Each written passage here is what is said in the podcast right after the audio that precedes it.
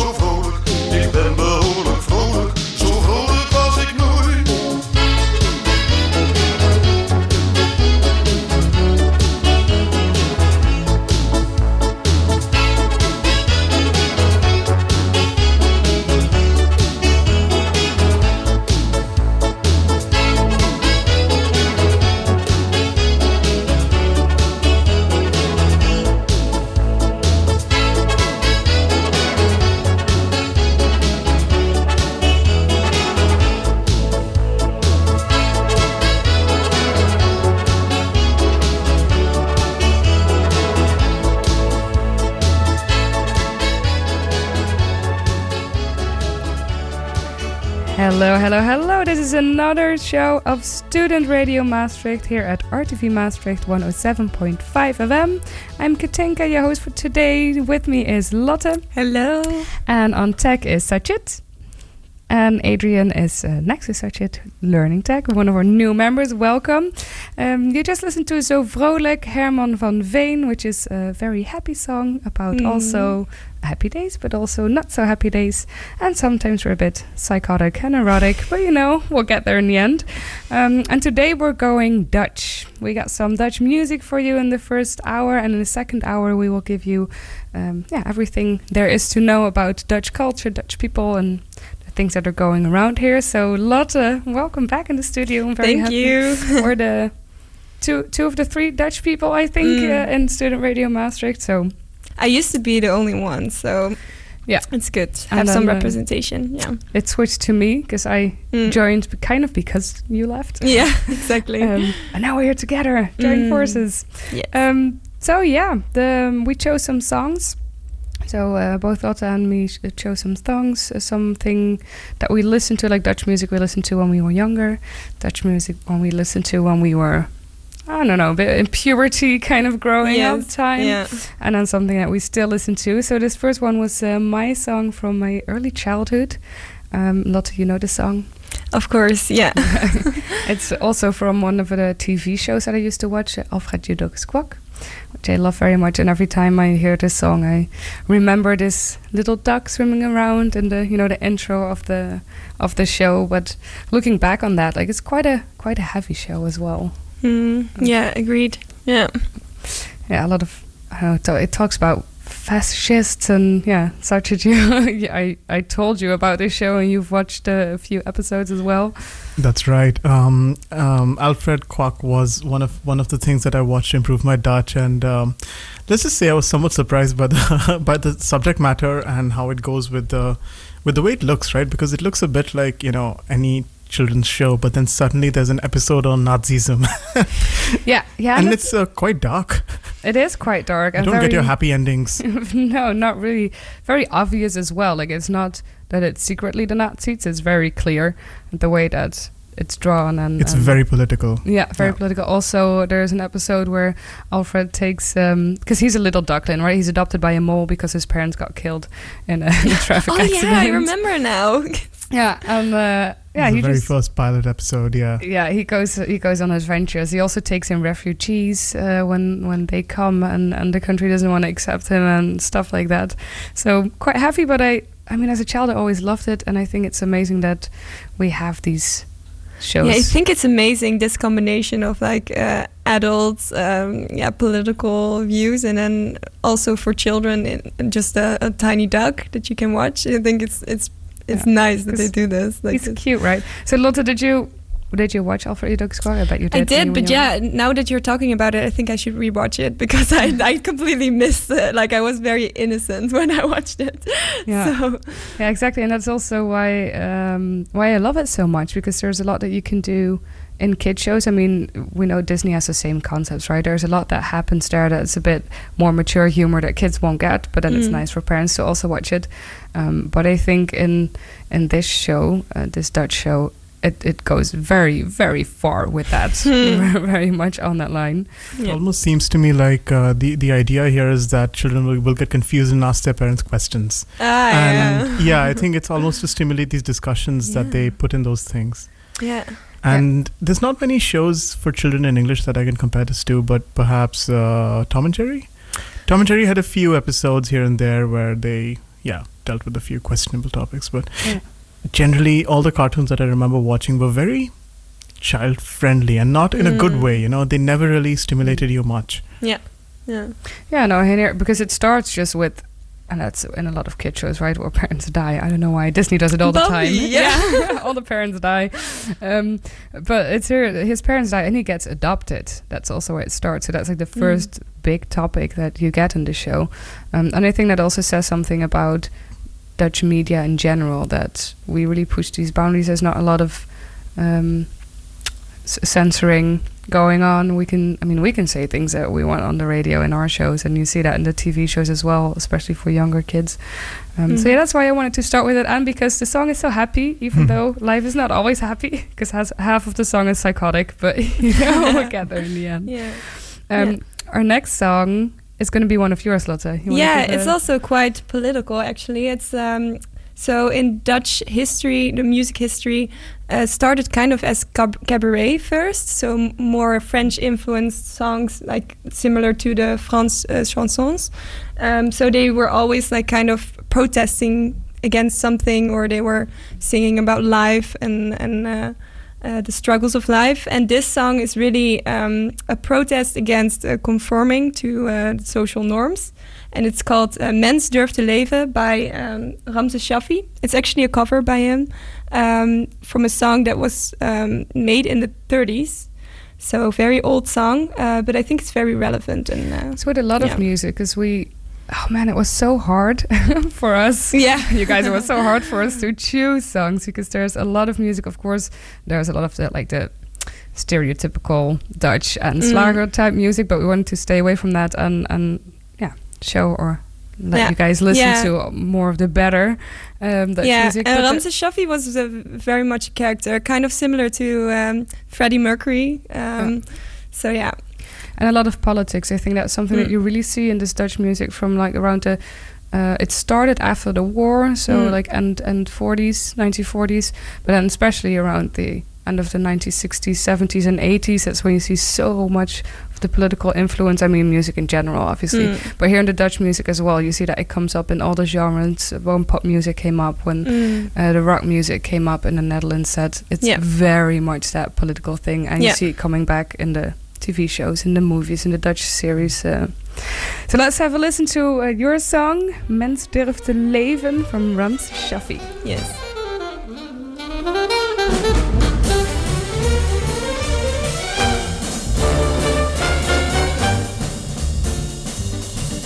Je leeft maar heel kort, maar een enkele keer.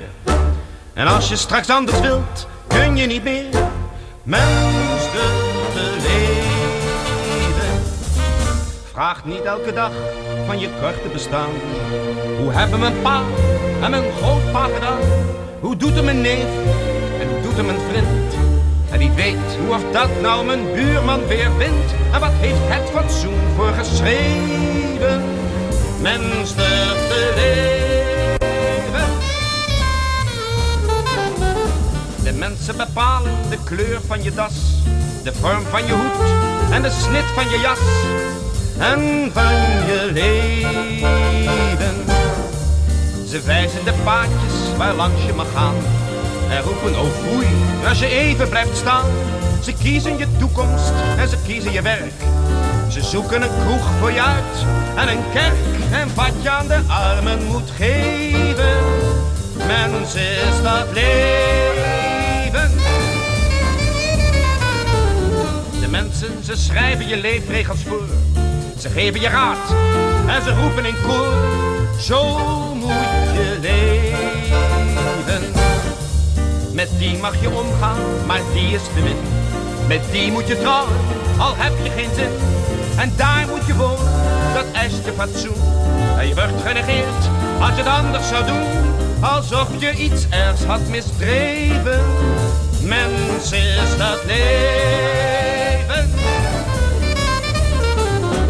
Het leven is heerlijk, het leven is mooi. Maar vlieg uit in de lucht en kruip niet in een kooi. Mens te leven. Je kop in de hoogte, je neus in de wind. En lap aan je laars, hoe een ander het vindt. Hou een hart vol van warmte en van liefde je borst. Maar wees op je vierkante meter een borst. Wat je zoekt kan geen ander je geven.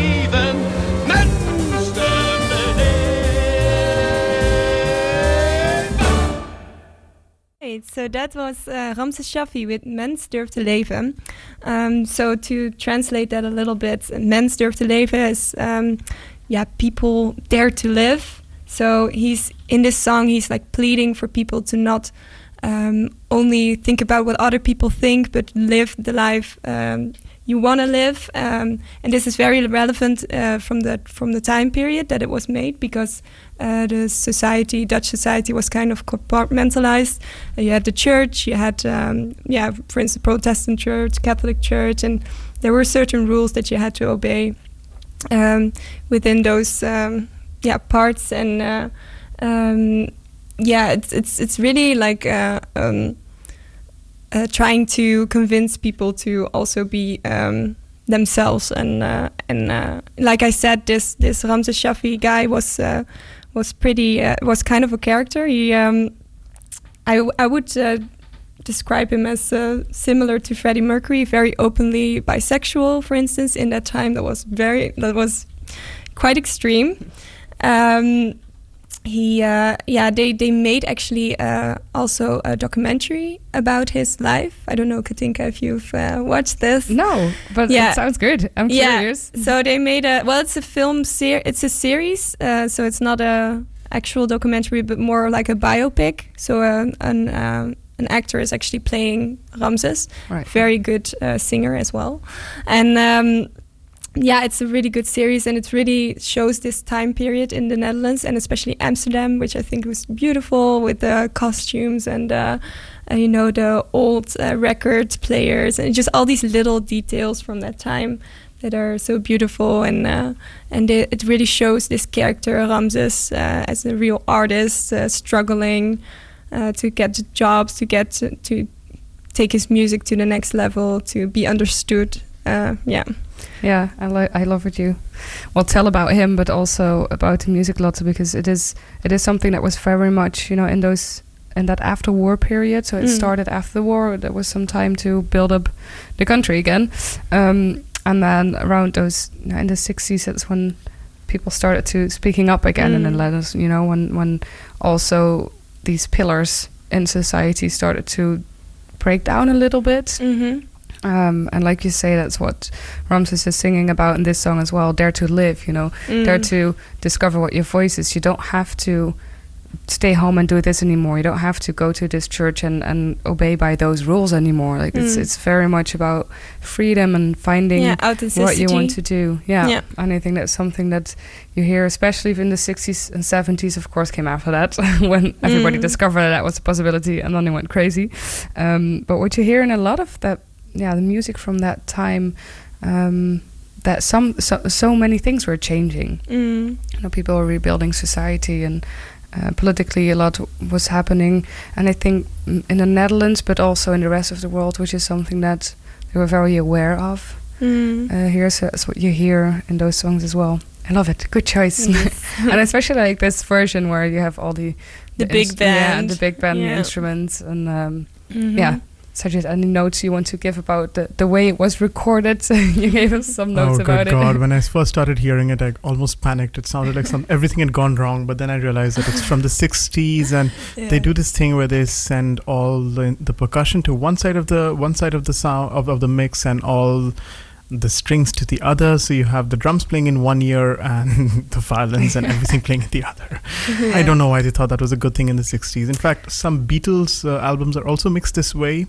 Mm. Extremely forgettable practices, but good music nevertheless. Mm. Yeah, I mean, it's, it has its, its charm, and I guess I mean it was a It time does. before WhatsApp recordings and you know all the stuff that.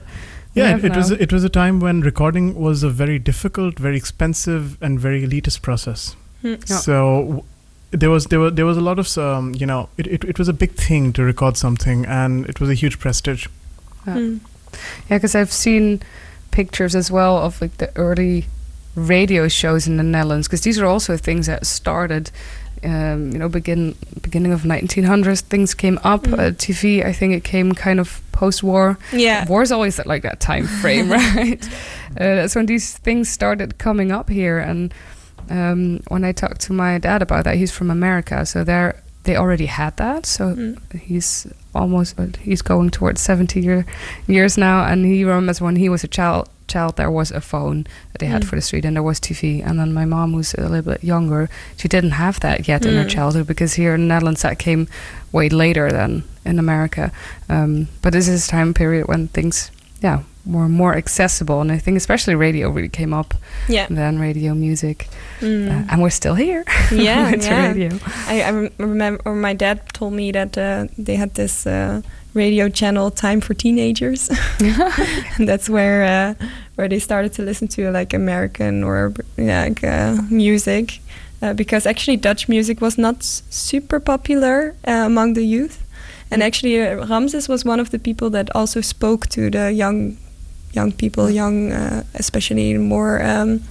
University students that uh, wanted to ch- make change in the Netherlands. Yeah, because like the pop culture that just came up um, after, yeah, like late 1940s, and before Mm. that it was very much this, yeah, old and I don't know. It always has something to do with church, maybe, Mm. or like more history, or it's very old-fashioned. And I can imagine for the Mm. youth back then also wanting to listen to something else. So Yeah. that really came up later.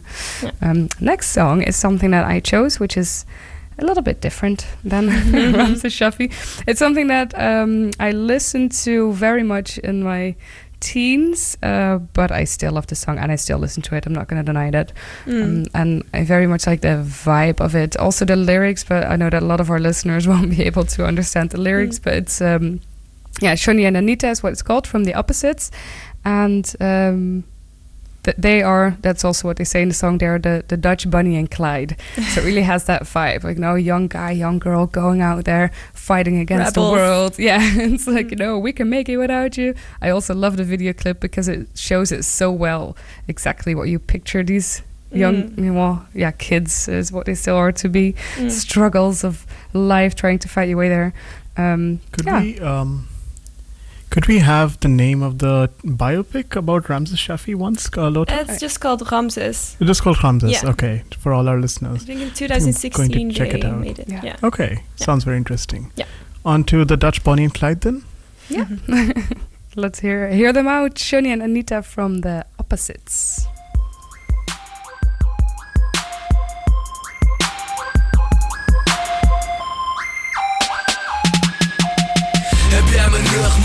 als ik die jou heb Laat mij je Johnny zijn als jij mijn vertrouwen hebt. Je weet precies waarmee ik zit, want je denkt dezelfde shit. Johnny en Anita, yeah. we checken ik, zwarte schoenen, zwarte cap, kutkop met een zwarte vlek. Geen en geen no, maar nog steeds dope met stakke tracks. Opposites, lauwe troep, niks net, rauwe poep. Geen grappen en geen flappen te besteden voor de vrouwen doet Behalve mami, want mami rolt aan mijn zijde. Mami deelt met mijn mami is de mijne. En ik zie die mannen kijken van wat moet die met die chick? Hits vrouwen in de pocket, kerel maakt een fucking blitz. Maar die sletten vechten niet voor me. Ik bedoel vechten niet voor me. Maar mijn moppie als een trombie is de verse we voor me Mami is barren en de kop drink jack. Blijf nuchter als een boel, maak een flippen als een gek. Samen cruisen in de buggy, samen stijlen voor de popen Samen in die diepe takkies, samen helemaal loco. Samen op de vijf, samen naakt, samen thuis Samen in de problemen, samen klimmen wij er weer uit jij en ik, maar wij zijn Johnny en Anita De Nederlandse Bonnie, je klaart shit. Mami, we rollen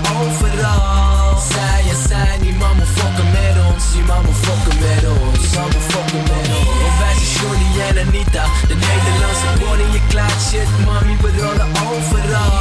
Zij en zij, die mama fokken met ons Die mama fokken met ons Soms gaat het goed met me, soms gaat het minder. Mijn hoppie kent de stilte, zie van binnen. De pijn en de zorgen waar ik naar loop. Haar pijn en zorgen ken ik ook. Soms zijn de dagen fucked up Dus test geen werk, geld voor brood. Soms ruzie om vrouwen, soms over iets geks. Soms ruzie om niks, soms ruzie voor seks. Want mami houdt ervan. Fucking onhandelbaar, maar Johnny weet verhandelen Wat doet ze dan onhandelbaar? Weet Johnny het te handelen?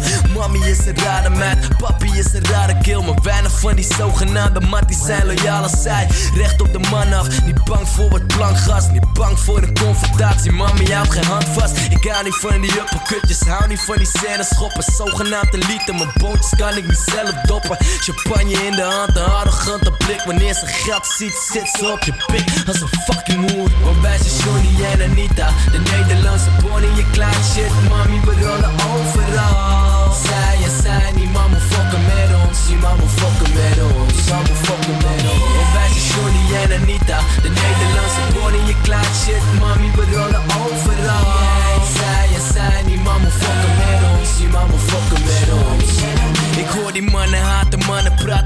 willen mami kapen Waarom rol je met die rapper, waarom niet met een man met status? Die shit is simpel, je moet dit begrijpen Waarom zou mijn mami rollen met jou als ze dit kan krijgen, nigga? Mami is de dame de hoed, rauwe mentaliteit Gevaarlijk wanneer het moet, de papi komt van de bol, de voor Curaçao Mami wijd, mi dino kost, pabo akibao Mami ja niet van netjes, maar mami weet wel goed is. En mami begint te flippen als papi je nachtje zoek is. Hoe papi doet soms domme dingen, mami heb een kort lontje Papi komt er thuis, ze moeten woede ondervinden. De regen komt, de zonneschijn en ruzie komt, de seks en de latica En is alles reflex, mami kan me vergeven Mami wil me niet kwijt, want wij zijn En Anita Mami Bonnie, je klein want wij zijn Johnny en Anita De Nederlandse Bonnie, je klaart shit Mami, we rollen overal. Zij en zij, die mama fokken met ons. Die mama fokken met ons. Die mama fokken met ons. Want wij zijn Johnny en Anita De Nederlandse Bonnie, je klaart shit Mami, we rollen overal. Zij en zij, die mama fokken met ons. Die mama fokken mami, als ik die jou heb Laat mij je Johnny zijn als jij mijn vertrouwen hebt. Je weet precies waarmee ik zit, want je lijkt dezelfde shit. Johnny en Anita, mijn chick en ik Heb jij mijn rug, mami, als ik die jou heb Laat mij je Johnny zijn als jij mijn vertrouwen hebt. Je weet precies waarmee ik zit, want je lijkt dezelfde shit. Johnny en Anita, mijn chick en ik Chick en ik, ik, Yes, that was Johnny and Anita from the Opposites. Welcome back in our uh, show today. Um, yeah, go Dutch or go home. That was uh, the title of our show Yes. today. I'm Katinka, your host for today, here with Lotte, my co-host. Hello. Sachit is behind tech, Hello. with Adrian watching over his shoulder, our newest SRM member. And um, yeah, we're talking about Dutch music. Lotte and I, as the Dutchies in the team, chose some songs uh, that meant something to us uh, in in our lives. Um, this was mine, Johnny and Anita from the Opposites. I I listened to it probably like a gazillion times In adolescence in adolescence, yeah, and still, yeah, every every now and then, like at least a few times a week, probably. I don't know. I just love it, and um, it was a song that I liked, especially because of the rebellion in it. Mm. Um, for the people that don't speak Dutch yet, uh, there is a lot of bad words in the song. uh, but also, I think it's really about a story, you know, how young kids are trying to grow up and do things and Mm. I don't know fight the system. That's that's basically it, which is something I very much related to. Mm. Um, the so it's two guys, the opposites. Uh, one of them is because we just googled a little bit about them. Uh, why is the name the opposites? What we were wondering, and it is because one of them is uh, small and of color, and the other one is very tall and very white, and that's why they named themselves the opposites. Um, yeah, so Lotte, we were just talking about this that when Mm. the opposites came up and they started making this music, there were actually a lot of different bands, mainly I think in the hip hop scene, very much. It Mm. came up very quickly. Um, so this was in the in the 90s, I think, early early Yes. 2000s, yeah. um, when all of a sudden all these people of color arrived in our our scene, our subculture, our music Yeah. scene, because obviously that um, wasn't they they were they not there. re- I, yeah, I, hate saying it like that, before. but yeah. yeah, yeah, it was really cool because uh, suddenly um, first and second generation uh, immig- immigrant uh, uh, children, but also or like. Yeah, inhabitants of the Netherlands uh, were making music, and they were gi- giving these influences from yeah, uh, probably the states, I guess, uh, hip hop and uh, and uh, rap music, and um, yeah, they represented these people that yeah, no, these children, second generation that didn't have representation Yeah. before because uh, Dutch music was always made by uh, Dutch Dutchies, locals, yeah. yeah, Dutchies. Yeah, and definitely, and that's something that I personally also could relate to because um, I have different roots as well from Suriname, Indonesia, Mm. China, and that's something that was just not there. Mhm. Um, and this is something that I mean, it never bothered me, but I also never realized. I mean, you don't know. No, it's not. You don't know what you miss until you have it. It's the other way around. But you know, that's yeah, and also kids from the streets were suddenly yeah, it came uh, up. Yeah, yeah. It was not only the university students, the highly intelligent people that make Yeah, uh, exactly. um, yeah French rela- like French influenced songs, but actually also just the, the kids from the street could become famous and uh, was Yeah, I like that.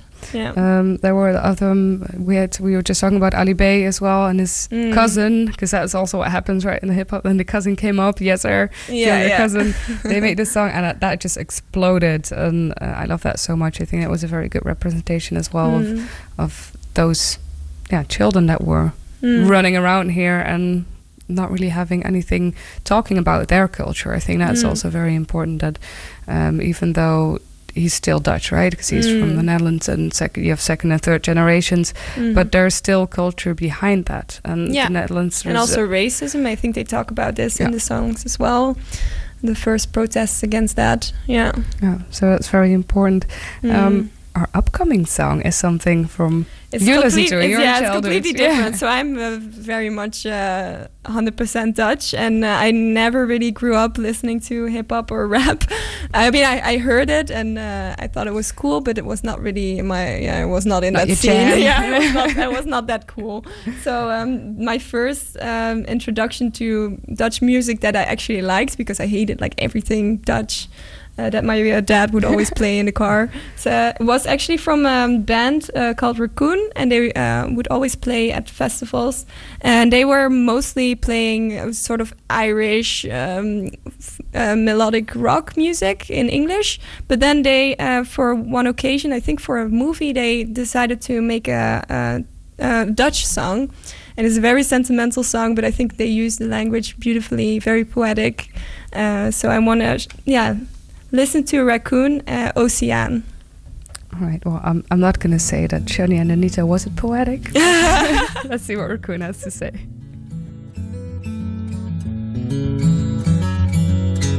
Er is verrekt te veel te zeggen. En te liegen nog veel meer. Heel veel bagger bloot te leggen. Al doet het graven nog zo'n zeer. Ik ben een eikel, maar ik leer. Een oceaan om in te vluchten. Nooit jaloers te hoeven zijn. Liefde om je hart te luchten. Een oceaan, hoe lekker zou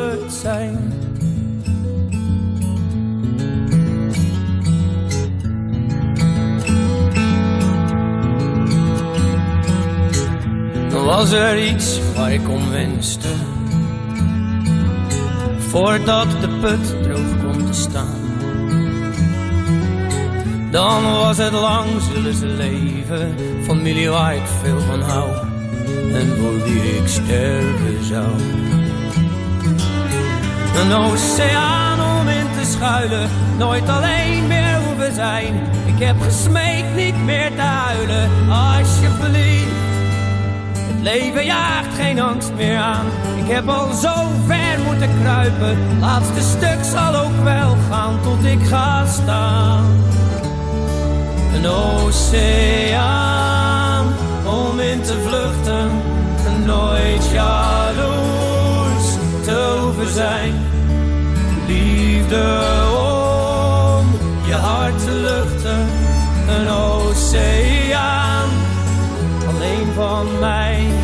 Een oceaan om te verzuipen. Dag of wat, een held te zijn.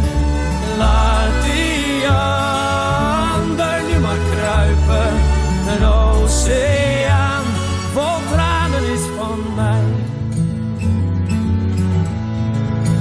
Alleen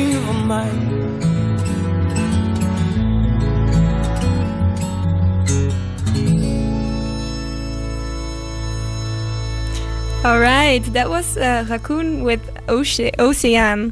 I wanted to say ocean, but it's a Dutch version, Ocean. Um, yeah, we had a very interesting conversation just while this song was playing. There's war in Um, the studio. Yeah. Finally. so Adrian said something a bit, um, yeah, provocative. I'm already sorry about that. You're Oh, don't new, be so sorry. it's uh, no. But he said that, uh, and it's something that I uh, have agreed with for many years. Um, but not anymore. He said that the Dutch language is not very well, like it's not a good language for for singing. He said, like it's Yes, a but bit of an ugly First of all, I have to justify myself to the listeners. I am Dutch. I have the Dutch nationality, but it's my first time in the Netherlands, so I'm totally objective. and uh, yeah, I used to uh, I used to, to grow up in uh, French-talking countries, and uh, it is a known fact for French people that Dutch is an ugly language. Mm. And usually I disagree, but it's true that as soon as I listen to a song in Dutch, I, I can't really defend this position anymore. I just don't like the musicality of it. Yeah. Yeah, I have to sounds. say, for me, it was like this uh, very much as well. But then some songs just do it for me, you know, like this song Mm. Ocean. If I mean, it's difficult to explain because um, obviously you need to know the language to understand what he's saying. But he's quite poetic in the, in his the way he uses the Dutch uh, words, and uh, um, so so for me, some songs.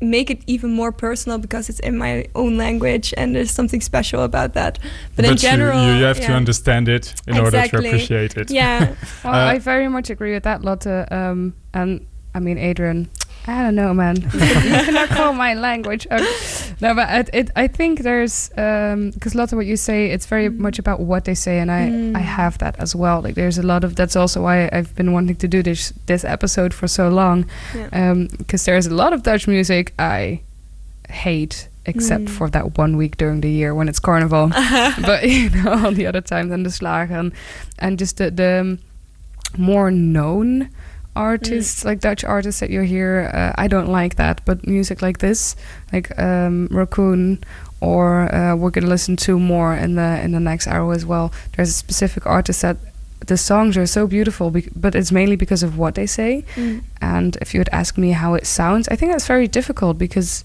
we're in the south we have a very different Mm. way of speaking, you know, accent than they have.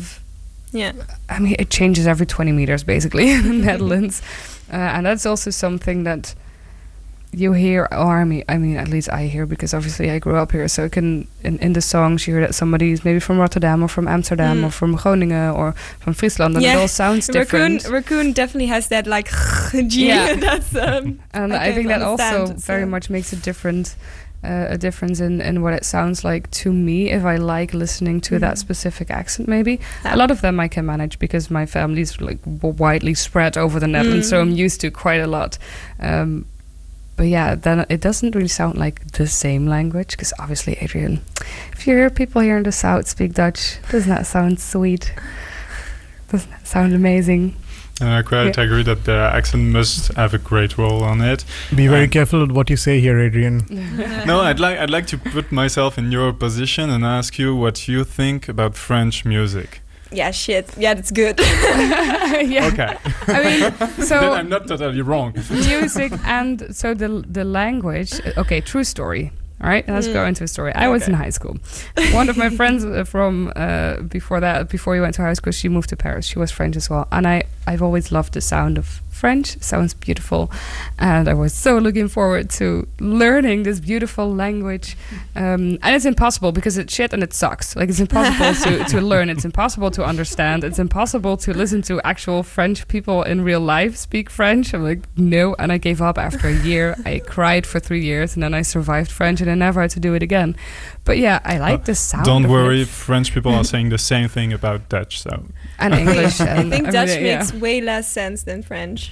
Okay, I think as like somebody who's Joey tried to learn both these languages, I have the ultimate authority on this. Okay, which one is the best? Honestly, to learn? honestly, Dutch is much easier to bootstrap yourself into speaking. Ah. You know, you, you learn you learn some of the basic uh, vocabulary, and you can make yourself understood. The shopkeeper will look at you funny, but you They'll know, understand. yeah, or switch to English, which is a bit annoying. But okay, if when But they don't- French people don't do that. They don't switch to English, Um, right? No, that- I- I'm not gonna hold it's that a crash against course. them. If you if you live there, you Yeah. you I'm have not- to learn the language. I'm not going to hold that against the French. What I'm going to hold against the French is that, you know, they will teach you French and you will learn French and you will form a well formed sentence to, you know, speak French to people. And then you go and speak to somebody who speaks French and you sound like you're, fr- you're I don't know, you sound like you're reading a book from the 1930s because nobody speaks French like it's taught. It is not even close. And of course, this is true for all major languages, but I have yet to see a difference as large as French or German as well, you know, where the difference between actual spoken French and what they teach people who want to learn French is so massive that it could be two different hmm. languages. Mm, interesting. So take that, Adrian. Yeah, I was gonna say. All right, there you go, Adrian. There you have it.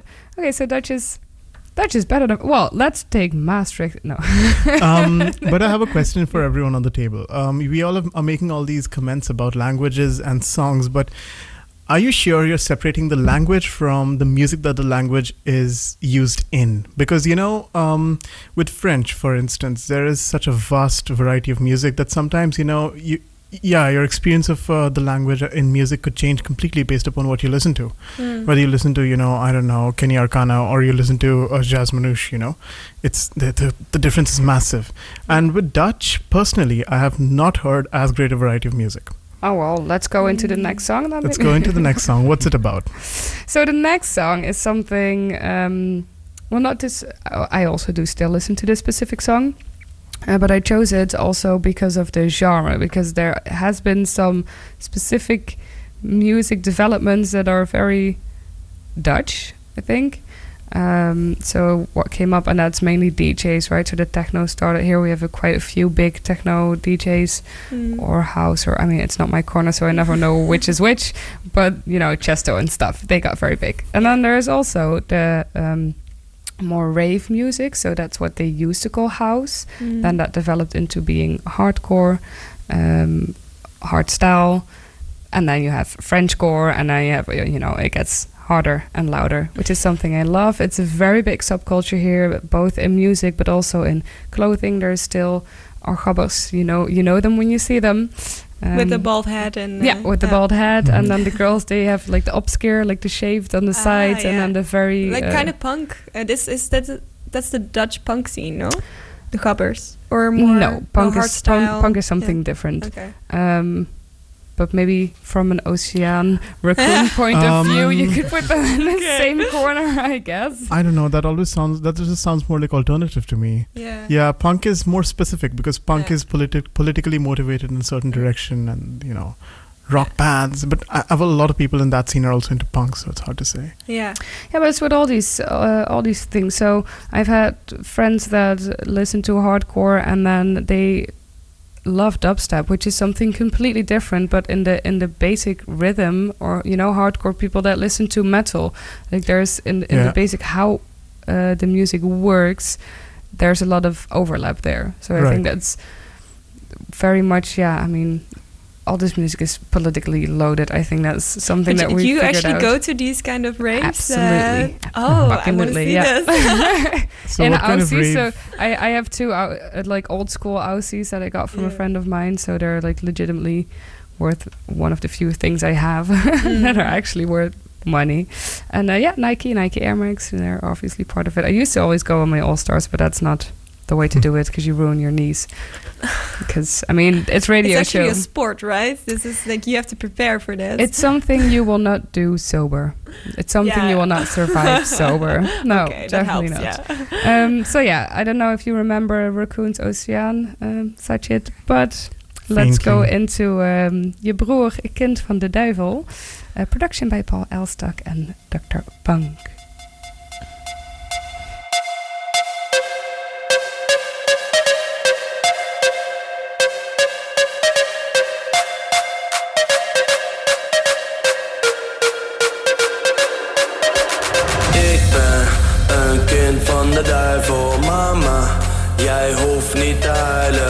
Feesten alsof elke dag hier mijn laatste is. Hoop dat je deze draait op mijn begrafenis.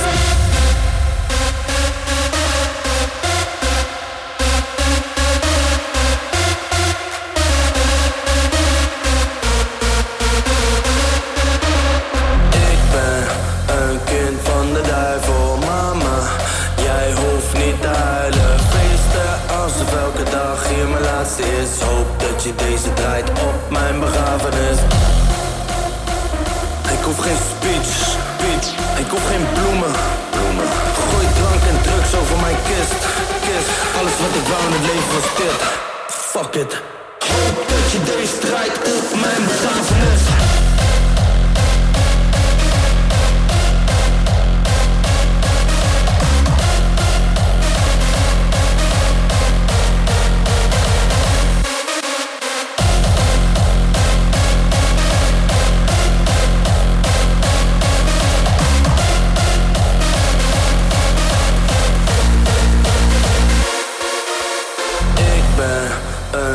Van de duivel, mama. Jij hoeft niet te huilen. Feesten alsof elke dag hier mijn laatste is. Hoop dat je deze draait op mijn begrafenis. Ik ben een kind van de duivel, mama. Jij hoeft niet te huilen. Feesten alsof elke dag hier mijn laatste is. Hoop dat je deze draait op mijn begrafenis.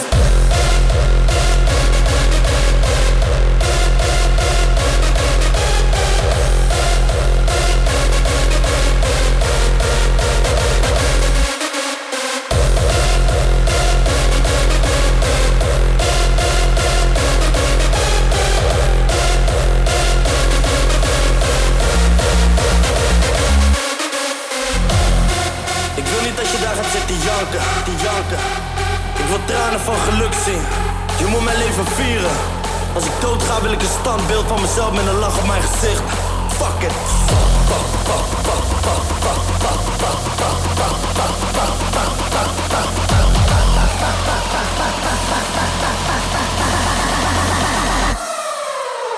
Hoop dat je deze draait op mijn begrafenis.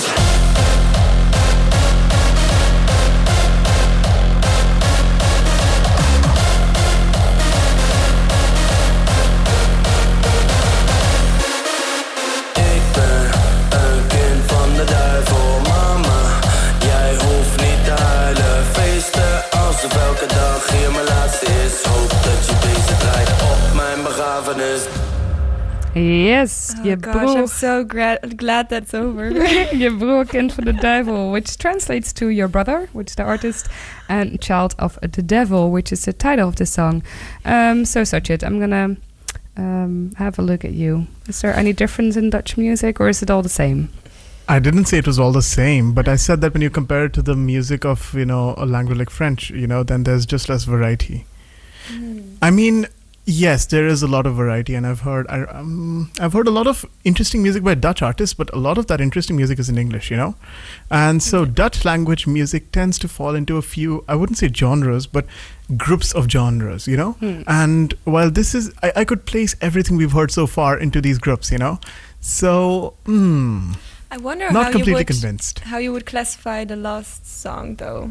Um, but yeah, we're gonna listen to it at Yeah. the end of the show. But Yeah. yeah, I don't know. We'll pick it up in the next show because we have another hour.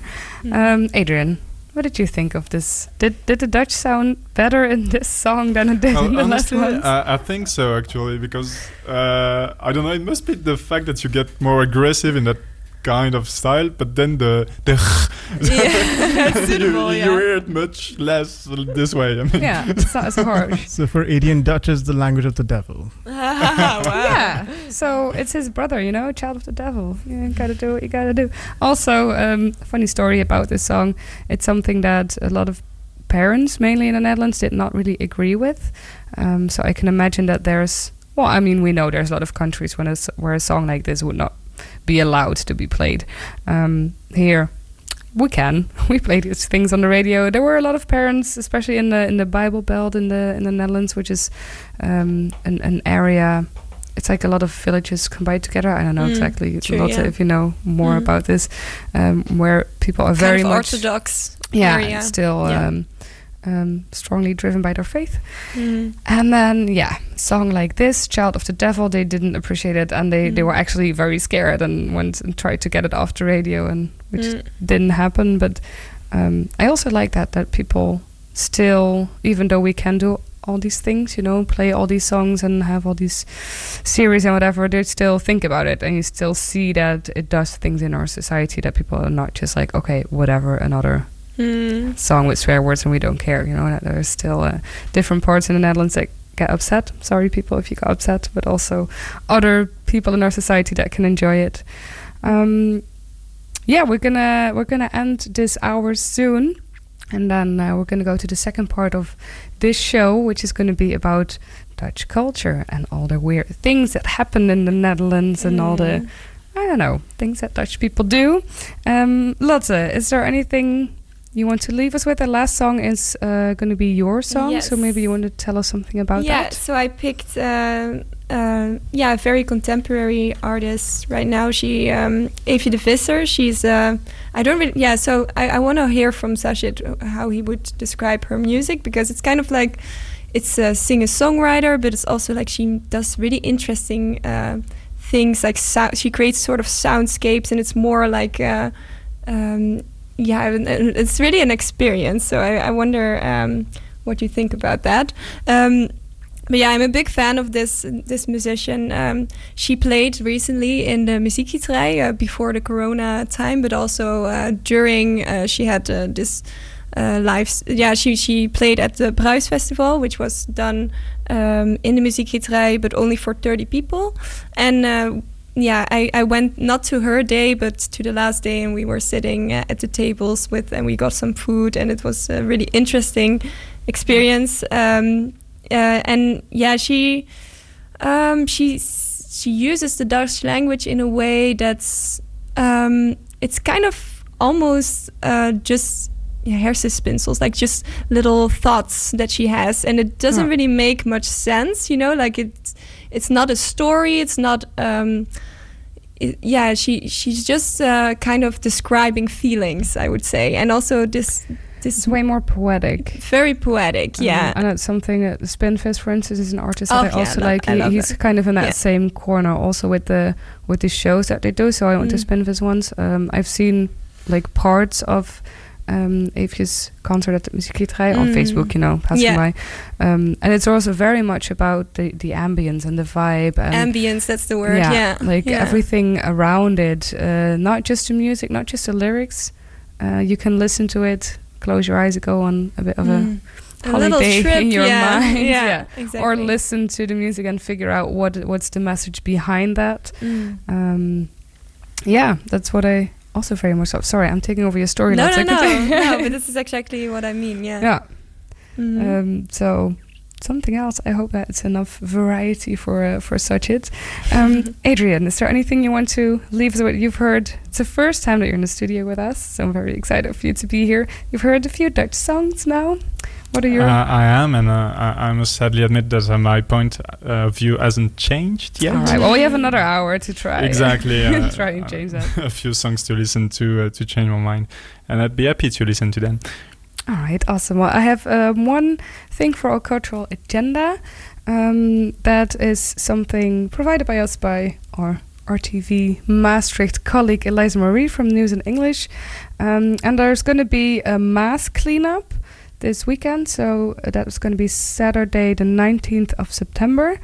Um, and that's an initiative also by News in English, joining forces with Can Maastricht and um, Precious Plastic. I think, if I'm right.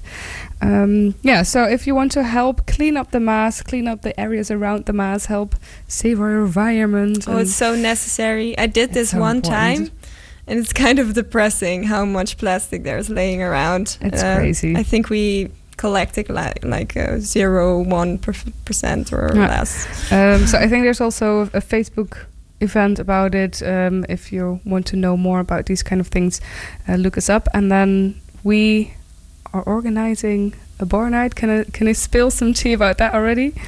Can we? Can we? I think we can. a can. little bit. We, Okay. we, we can speak a bit about it briefly. Okay, well, we're going to do bar nights with the Student Radio Maastricht, so we're working very hard on getting our venue ready. Of course, everything's going to be corona-proof. We still have to take those measurements into uh, consideration, so it's going to be very small, intimate bar nights. Well, not too intimate, obviously, meter and a half, but you know, we're going to make sure that everything is there uh, in order for everybody to be safe. Um, yeah, so on that note, if you're looking for a community to join, if you ever have like a topic you want to discuss on the radio, um, if you have some music for us, if you have any ideas about anything, always feel free to uh, message us on Facebook, Instagram, or studentradiomaastricht at gmail.com. Anywhere that you uh, can find us on all the platforms. Uh, and then we can uh, help you out, and maybe you guys can help us out. And uh, Bar Night is coming up. Well, there will be more details next week in our show because then it's closer. Um, Sasha, that was my cultural agenda. Do you have anything to add? Now let's just have uh, this is uh, Scheef by Eefje de Bisser. I hope I got that right. Perfect. Yeah, it's perfect. Bedankt.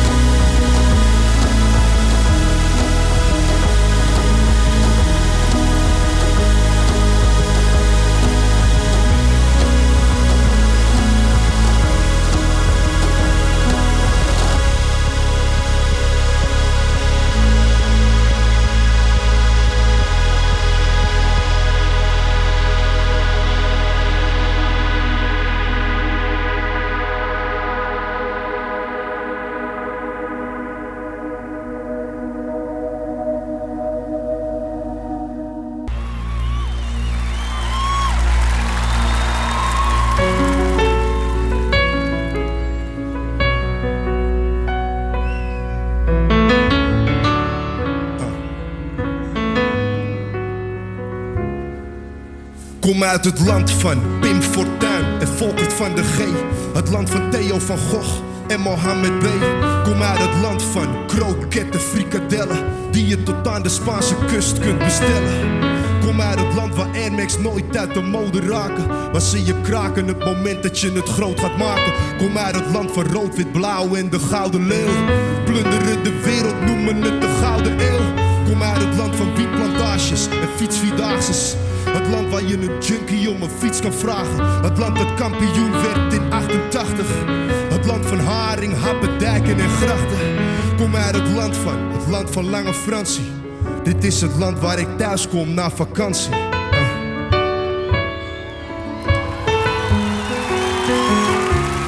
Uit het land waar ik in 1982 geboren ben. Waar ik mijn guldens aan de euro verloren ben. Het land dat meedoet aan de oorlog in Irak. Want oma Bush heeft balkenende in zijn zak. Het land van gierig zijn, een rondje geven is te duur. De vette hap van de Fable trek je uit de muur.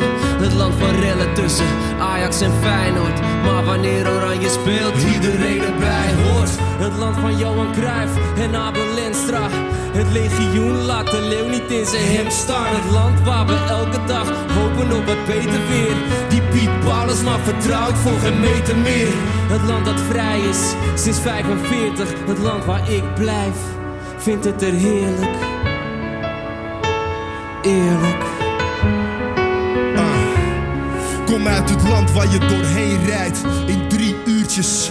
Met een ander dialect elke tien minuutjes. Kom uit het land waar op papier een plek voor iedereen is. En ecstasy, export nummer één is. Kom uit het land waar André Hazes over 100 jaar in elk café nog steeds de basis.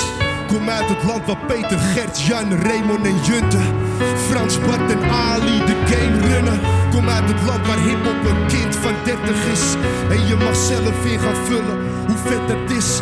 Het land waar als je rijk wordt je zoveel inlevert. Dat je bij jezelf denkt hoeveel zin heeft het? Het land waar prostitutie en blowen mag Het land van Sinterklaas en Koninginnedag. Dit is het land waar ik verloren heb, bedrogen ben. Kom uit het land waar ik geboren en getogen ben.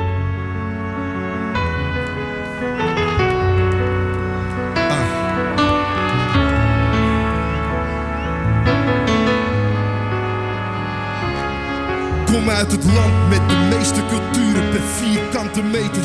Maar men is bang om bij de buren te gaan eten. Ah, en integratie is een schitterend woord. Maar shit is fucking bitter wanneer niemand het hoort. Ik deel mijn land met Turken en Marokkanen. Antillianen, Molukkers en Surinamers. Het land waar we samen veel te veel opkroppen. En wereldwijd gerepresenteerd zijn door Harry Potter. Het land waar apartheid internationaal het meest bekende woord is uit de Nederlandse taal. Kom uit het land dat dik als een tijdbom. Het land dat eet om zes uur en ook nog geen zijn tijd komt. Dit is het land waar ik zal overwinnen aan het einde. Totdat je deze meezingt aan de arena lijnen. En tot die tijd zal ik schijnen, ik heb mijn hart verpand. Dit is voor Nederland. Baas B. Lange Frans.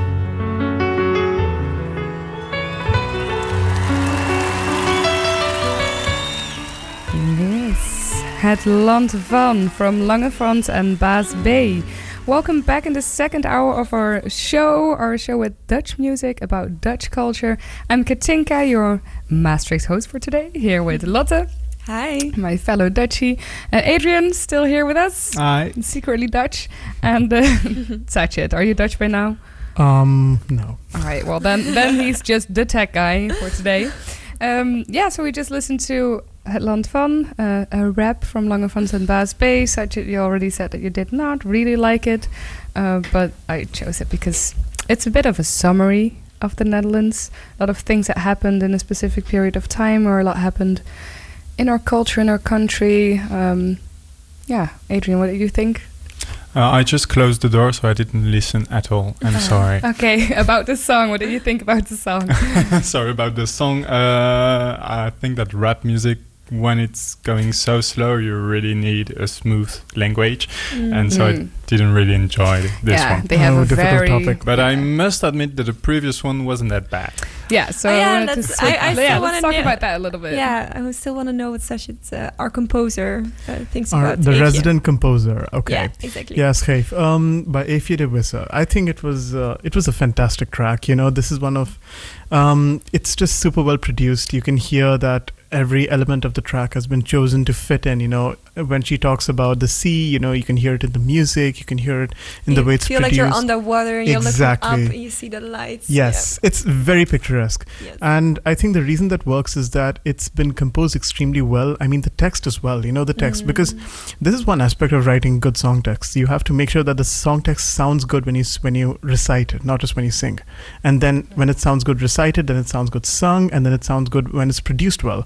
And if you listen carefully to the production, they do de-emphasize the G a little bit.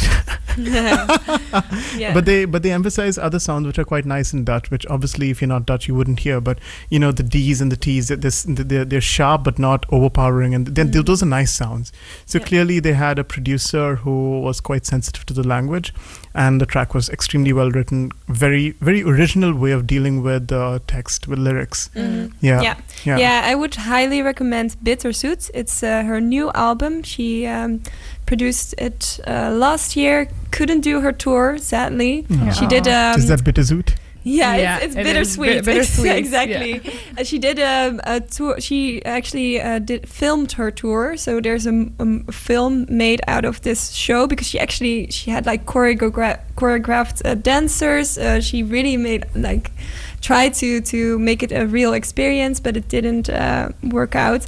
But yeah, you can you can watch the film Bitterzoet or you can listen to the album Bitterzoet, and I would highly highly recommend if you're skeptical of Dutch music. yeah, Everyone might turns to give it a do. try then. yeah, Everyone turns to Adrian. exactly. yeah, exactly. And uh, if you're not skeptical about Dutch music, just listen to the rest of the hip hop. Um, but yeah, let's come back to our topic. We're going to talk in this hour a bit about Dutch culture, Dutch stereotypes, and uh, Lotte and I really wanted to give all our listeners some tips and tricks on how to survive here in the Netherlands Mm. because there are some things that you will learn that are a bit peculiar, maybe a bit Mm. different than other countries.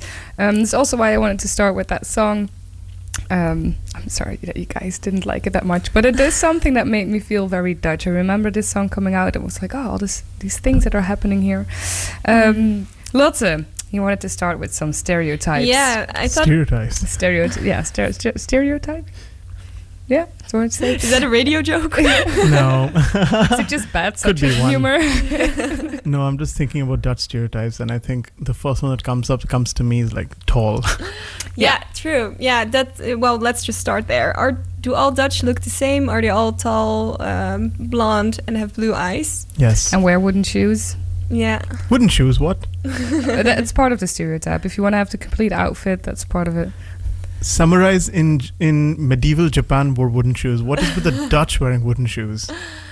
You don't know about you don't know about the wooden shoes? Apparently not.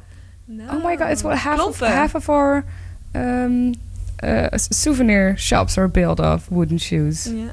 Painted Okay. with Delft's blue. All right. Well, such as something, some things to learn. I do think that I that do. Dutch are taller than. Mm, That's sure. just a fact, right? It's, it's Yeah. I think we're the second tallest people in the world. Or Who's something. taller than you guys? Yeah, like some Scandinavian country. No, they're Mm. pretty short. I'm pretty sure that the Dutch are the tallest. Yeah, so I'm 168, and that's average.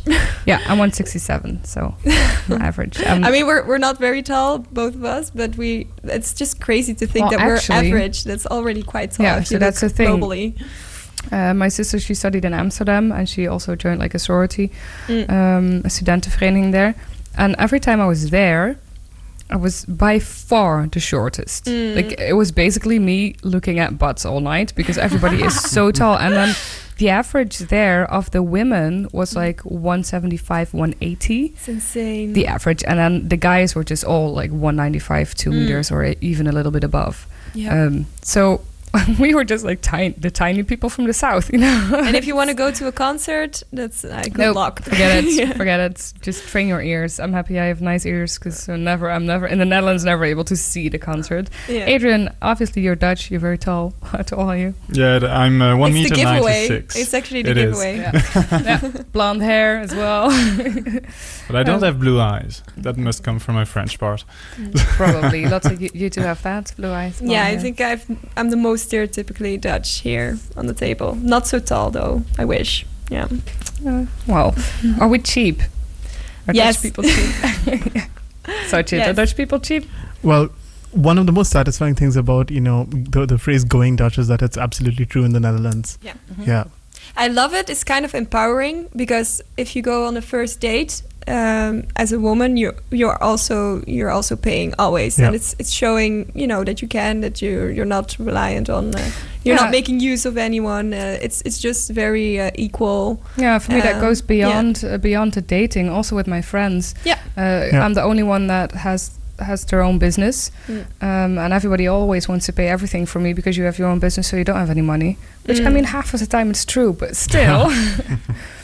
When I go out, it's my decision, and I can pay for myself. I can take care of myself. That's kind Mm. of Yeah. the um, the way we look at it, I guess. Mhm. Um, on the other hand, I do understand very much how everybody comes here and it's like, what, what's this? Yeah, my Russian thing? uh, girl uh, friend, she uh, she actually is very surprised that uh, that guys are not paying for her. You know, Yeah. like she's oh, I'm expecting something, or, or or they might not like me, or uh, yeah. Yeah, it's a very different message. And also um, apps like Tikkie, Oh, sending yeah. a betaalverzoek. Um, we talked about a website, Lotte. Uh, you and I talked about the website. Uh, Who Wie pays betaalt what, wat? yeah. Wie betaalt wat.nl. So it's who pays what.nl, where you can seriously, if you go out for a weekend, you can put in all the expenses and everybody fills in what to they a paid. T, we pay Yeah. equally. I wish. Yeah. I wish I had this just three weeks penny. ago because that's exactly what we did. yeah, And, we just did everything by hand. It yeah, was such a the pain. website calculates uh, who who has to pay whom. So it's not even like that. I have to pay you five euros and I have to pay you ten. Mm. The website just covers it all. Um, they, they also have a, an app uh, that you can download, but it's Yeah. called Splitser. Oh yeah. yeah, yeah, exactly. And those are very Dutch. Th- I think Tikkie was invented in the Netherlands. I Netherlands, think right? so. Yeah. Yeah, yeah. So if uh, if if I, for instance, pay uh, a few drinks uh, for my friends, I would just send them afterwards a tikkie, which is uh, an an yeah uh, a request for them to pay me the, the, the certain amount, and Yeah. they get it in their text or WhatsApp. I think you can always and it's fine yeah. always like even Yeah. with my my friends uh, if somebody's like oh i have some cash i want to get rid Mm. of i'll pay and you guys i'll send you a ticket we're like Yeah. okay cool And if you pay, you get this little gif of like a, Yeah. a happy person. yeah all right we're gonna go into a song and then talk a bit more about some stereotypes and some um, yeah some things that you have to deal with here you have to deal with bikes i think that's the first thing we're going to talk about Mm. Um, before that, let's listen to a song about bikes. It's from uh, Gers Pardoel, Bagagedrager, which is the back thing on your bike where you can sit on. yeah, jump on. Daar gaan we samen weg. En ik weet nog niet waar naartoe, maar dat maakt niet uit, want ik weet wel de weg. Uh, ik ken je nog niet, maar je lijkt op Barbie. En het zou kunnen liggen aan die vijf Bacardi. Maar ik denk dat het ligt aan je mooie face Aan die mooie en oh zo grote reet. En ik hoop dat je past op mijn bagage dragen Want ik heb een nieuwe fiets, ik ben een ragemaker. En ik zet die trein, skip die trein. Dus spring maar op bij mij, de fietsen we naar huis toe samen. Onderweg vertelde ik wat je van mij wil horen. Je zag aan de bar en je wilde scoren. Ben gevallen voor je ogen en je sexy stijl. Je lijkt een vrouwelijke Gertie wel en de volgende morgen was niet te geloven Die chick die was weg en had me voorgelogen En ik had er nog wel zo lekker genomen Maar eindstand had ze mijn fiets gestolen Spring maar achterop bij mij, achterop mijn fiets. En ik weet nog niet waar we naartoe gaan samen, maar dat boeit me ook helemaal niet. Dus spring maar achterop bij mij, dan gaan we samen weg. En ik weet nog niet waar naartoe, maar dat maakt niet uit, want ik weet wel de weg. Uh, ik ken je nog niet, maar je lijkt op Nicky. En het zou kunnen liggen aan die 15 whisky. Je kleding is roze met blauwe fristie En je heupen zijn sexy en die strakke skinny. Misschien is het een idee om hier weg te gaan. Naar een plek ergens hier ver vandaan. Naar Parijs of naar Rome of naar Milaan. Of is E.T. op een fiets helemaal naar de maan. Onderweg vertel ik jou wat je niet wil horen. Want dat is wie ik door de jaren heen ben geworden. Nu ben ik oprecht en heb het beste voor je. Het beste met je voor is soms slecht te verwoorden Als ik maar met je kan zijn, de rest kan me niet schelen Zij waren nep en ze wilden me breken En jij past precies op mijn bagage dragen En dat is dus wel gebleken Spring maar achterop bij mij, achterop mijn fiets. En ik weet nog niet waar we naartoe gaan samen, maar dat boeit me ook helemaal niet. Spring maar achterop bij mij, dan gaan we samen weg. En ik weet nog niet waar naartoe, maar dat maakt niet uit, want ik weet wel de weg. Vanavond de Donnie uitgegeven. De best besteden Donnie van mijn leven. Want als ik die junk geen money had gegeven Dan kon je nu niet achterop Dan kon je nu niet achterop Au, Zag je staan met je hoge hakken Rode lakken, zo'n sexy, zo'n klasse. En eh, werd verblind door je oorbellen. Sorry, vergeet mezelf helemaal voor te stellen. Maar na mezelf mag ik nu iets in je oor vertellen. Vind je seks, geheim, niet doorvertellen. Nee ik je, meisje, begrijp je wel? Ik heb een plekje, vrij, op mijn gezellen. We kunnen fietsen, flesje, wijn bestellen Of dansen, ik weet niet, lijkt mij gezellig. Maar beter zeg ik niks en spring maar achterop. Dan krijg je van mij een lift. Spring maar achterop bij mij Achterop mijn fiets. En ik weet nog niet waar we naartoe gaan samen Maar dat boeit me ook helemaal niet. Dus spring maar achterop bij mij Dan gaan we samen weg. En ik weet nog niet waar naartoe Maar dat maakt niet uit, want ik weet wel de weg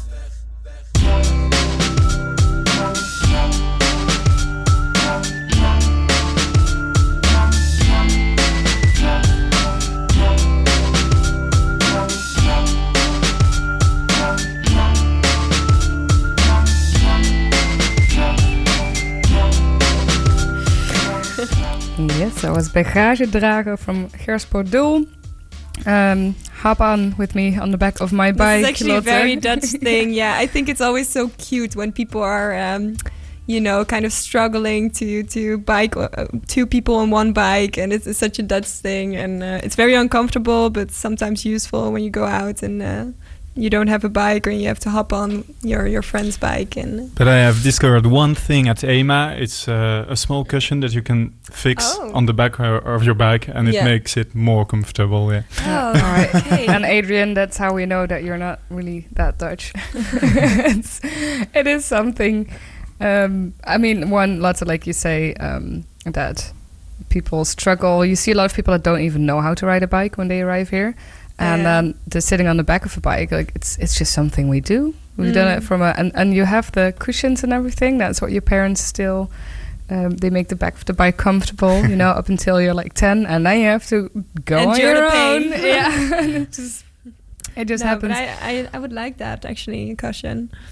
Yeah, or uh, yeah, jacket, scarf, uh, something that sometimes because Mm. some of them are really bad. When you have to Mm. sit on the back of some bikes, it's like mm, I'd rather walk. Usually, Have you ever tried sitting up the front, like on the steering wheel? The yeah, steer, the I do that after a few beers.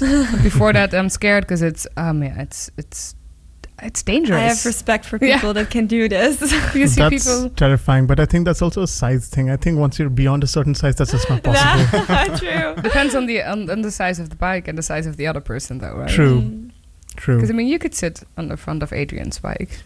Possibly, but do I really want to put Uh, myself in that And kind on of a- situation? on a male Yeah, I mean, I'm new in the Netherlands, so you don't know Mm-hmm. how well I can bike. Perhaps after a year. Yeah, but he will Um, such a, he will have a pillow for you. Yeah. That's very nice. and also, that's something uh, I'm very Dutch about is the the quality of the bike because I got a, a, a very shitty bike Yeah. for 30 euros, and, uh, Okay. and yeah, so I, I would definitely not go in the front if I was you. Oh, But did you get a shitty bike in the sense of did you get an Oma Feet or did you just get a crappy bike that doesn't work? Oh, it's a crappy one. Resale. Oh, Yeah. okay. Mhm. But 30 euros is not that bad because I have seen students that paid It's 150 euros for a shitty bike, Yes. and and that's that sucks. So if you're listening, you're in the Netherlands and you don't have a bike yet, ask for some advice before you go buy one, um, because there's a lot of people that take advantage advantage of of students. Yeah, they get students. stolen Yeah. all the time. Yeah. Yeah, I actually have a good bike because I have to bike quite a lot daily. Oh, then I even have it insured, so um, Yeah, I'm that person. that. Uh, my bike is quite good actually. I got it because my last one was stolen. Somebody saw it on Facebook, and my last one was a cruiser. So that was like it had been my bike for seven years. Mm. It was seriously somebody stealing my baby, um, and uh, somebody on Facebook saw that, and they offered me a free bike. And this guy was like, "I have one left over. It works. So if you want it, and it's really good. It's a Gazelle, old Gazelle. It's yeah, really is that bike. also the stereotype? Is that we have multiple bikes? Like I think it, the percentage is one and a half each, Mm-mm. like Dutch inhabitant or no, something. it's higher. It's like four and a half or something. Really? Yeah, the amount of bikes that are in the Netherlands. It's like three or four times Yeah. the amount of people. Um, Yeah. So that's a very solid stereotype. It's very Yeah. true. You actually have in Amsterdam, you have a bike graveyard. and because they Like the in the canal. well also that that's where they find they have to do that like once every three or four months they Yeah. have to clear out the canals because take take away all the old bikes in there because the boats won't be able to pass anymore uh, but there is a bike graveyard so if the you know they do that here as well the police goes around town and all the bikes that are parked Mm. wrongly they take them away Yeah.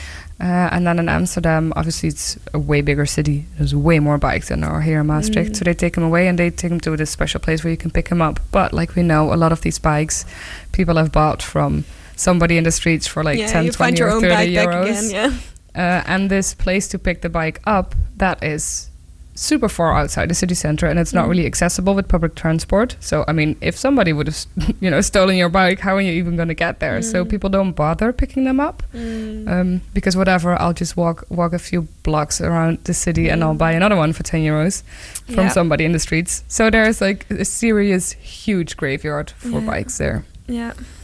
And uh, yeah, my parents have six right now. The two of them. Yeah, two for the B and B, which are also spare ones for Oh, yeah. us kids, and then they Yeah. have two. My bike, uh, my dad has one for uh, delivering the mail. There's an old Mm. one, and they bought two new electric ones for. Yeah, to I, go to I am also. Uh, I have. I, I was just thinking about it. I have a foldable bike. I have a race bike. We have a house bike. So uh, Shared, yeah. shared bike, and then my regular bike. Yeah. So This Yeah. is this is Dutch culture in action. Yeah, you because I. I have, Yeah. I have three bikes. real deal. Emotional attachment to bikes, owning multiple bikes for different overlapping purposes. yeah. And uh, yeah, the idea of a house bike. What in the world is a house bike? It's a spare bike, so is it yeah, like a house pet? yeah, kind of. If We you want to share your him. pet, My my roommate, uh, she's Dutch and she doesn't like biking at all, so she never does. But she still has three bikes in the Yeah. See, I mean, because you, you, you you're gonna need them at some point. It's a way of survival. It's also so. One of my best friends, uh, Ziggy, lives in South Africa, um, and bikes is one of the conversations we have over and over again. And I do when I see like crazy weird bikes, I always send him a picture. In Amsterdam, I saw this bike where it was for one person and four kids could fit on the bike. Mm. I'm like, oh, that's nice. and the the bakfiets and you know the longer things, and you have so many. I also love Swapfiets, like the whole concept. Yeah, it's really great.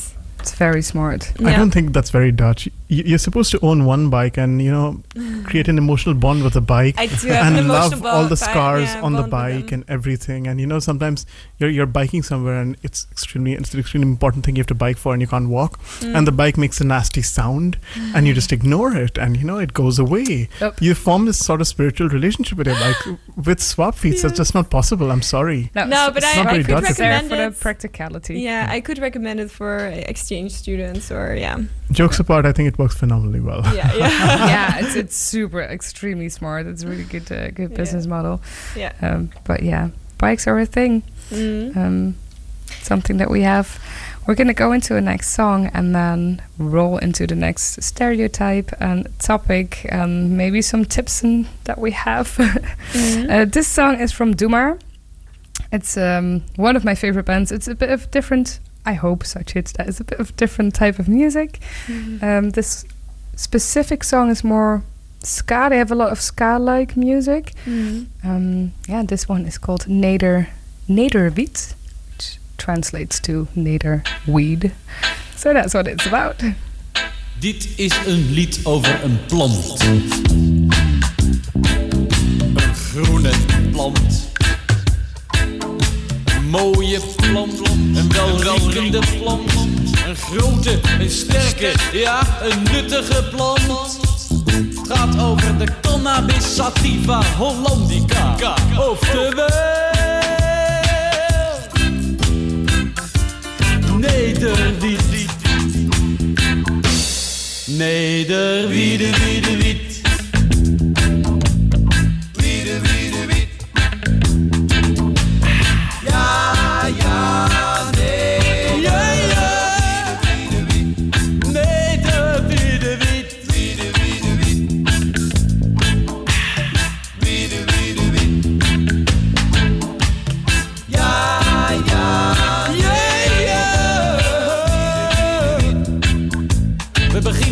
zaad. Het goede zaad is van een plant die al minstens drie generaties in Nederland groeit en bloeit. Sommige mensen zeggen zeven, maar dat is een kwestie van geloof, geloof ik. Dat mag je dus zelf weten. Goed. Het goede zaad doen we in maart, april, mei in de grond. En geen gedoe met voorkiemen en zo. Dat is allemaal maar haastige spoed. Dat plantje weet zelf het best wanneer het op moet komen. Dus laat maar gaan, dat gaat wel goed. Dat wordt prachtige.